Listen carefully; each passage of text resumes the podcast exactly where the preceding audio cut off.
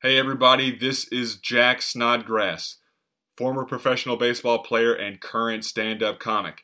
I have big news. Well, I have news, and that is I have started a podcast. It's called Gambling for Shoes, where I will be gambling for shoes.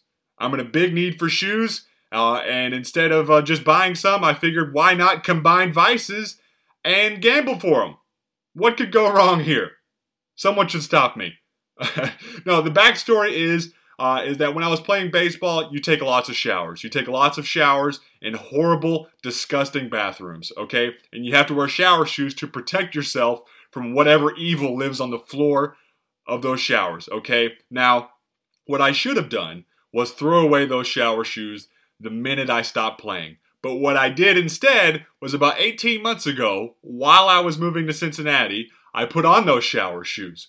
And about a month later, I developed an invincible, primordial, Jurassic Park diabolical level of foot fungus, okay? And when you get that serious of a fungus, you have to get rid of everything, okay? Your socks, your shoes, your friends, your family, they all gotta go.